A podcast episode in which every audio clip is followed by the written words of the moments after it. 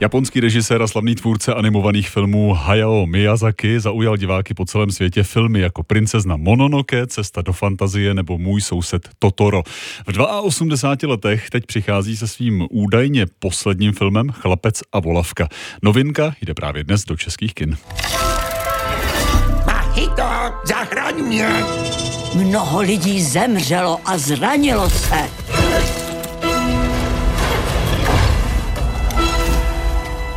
Hloupý ptáku, budeš ho na cestě doprovázet. Ve filmu slyšíme i hlas Tomáš Hanáka, to byl on. Právě o filmu Chlapec a volavka teď budu mluvit s naším filmovým kritikem Pavlem Sladkým. Pavle, pěkné dopoledne. Pěkné dopoledne. Takže hlavním hrdinou filmu je chlapec, který vyrůstá za druhé světové války, stejně jako sám Miyazaki. Je to autobiografický příběh tedy.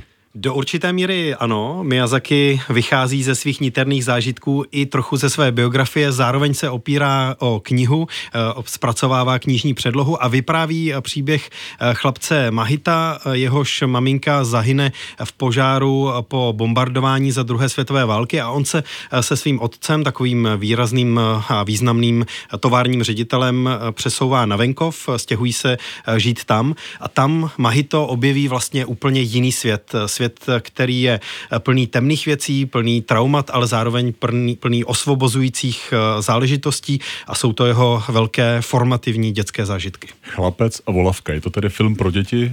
Jakou animaci nabízí? Není to film pro děti, není to film pro malé děti, abych byl uh, přesnější.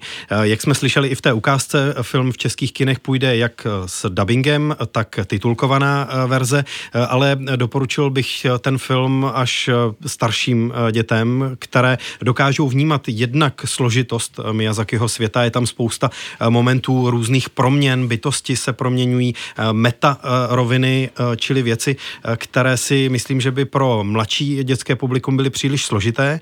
Jinak eh, ta animace je velkolepá, zaslouží si eh, velké plátno, eh, jsou tam celé momenty, kdy velké fantaskní bytosti nebo třeba hejna papoušku vzlétají ve velkých krajinách, jsou tam záběry zmíněného požáru, spousta věcí, které přesvědčují o tom, že jak Miyazaki, tak japonská animace mají pořád co nabídnout. No a je tedy ten poslední Miyazakiho film zároveň tím nejlepším?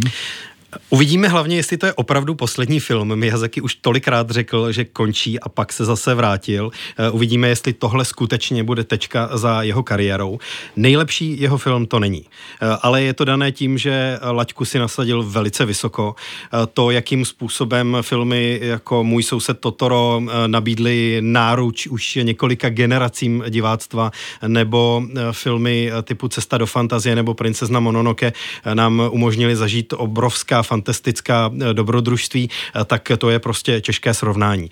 Eh, ten nový film je v něčem možná hodně složitý, čili není tak průzračný, tak působivý jako některé ty předcházející filmy, ale je vizuálně oslňující a velmi silný emočně, minimálně v některých momentech. Chlapec a volavka, film, který jde také do českých kin právě dnes. Pavel Sladký, filmový kritik radiožurnálu. Díky za rozbor. Díky, hezký den.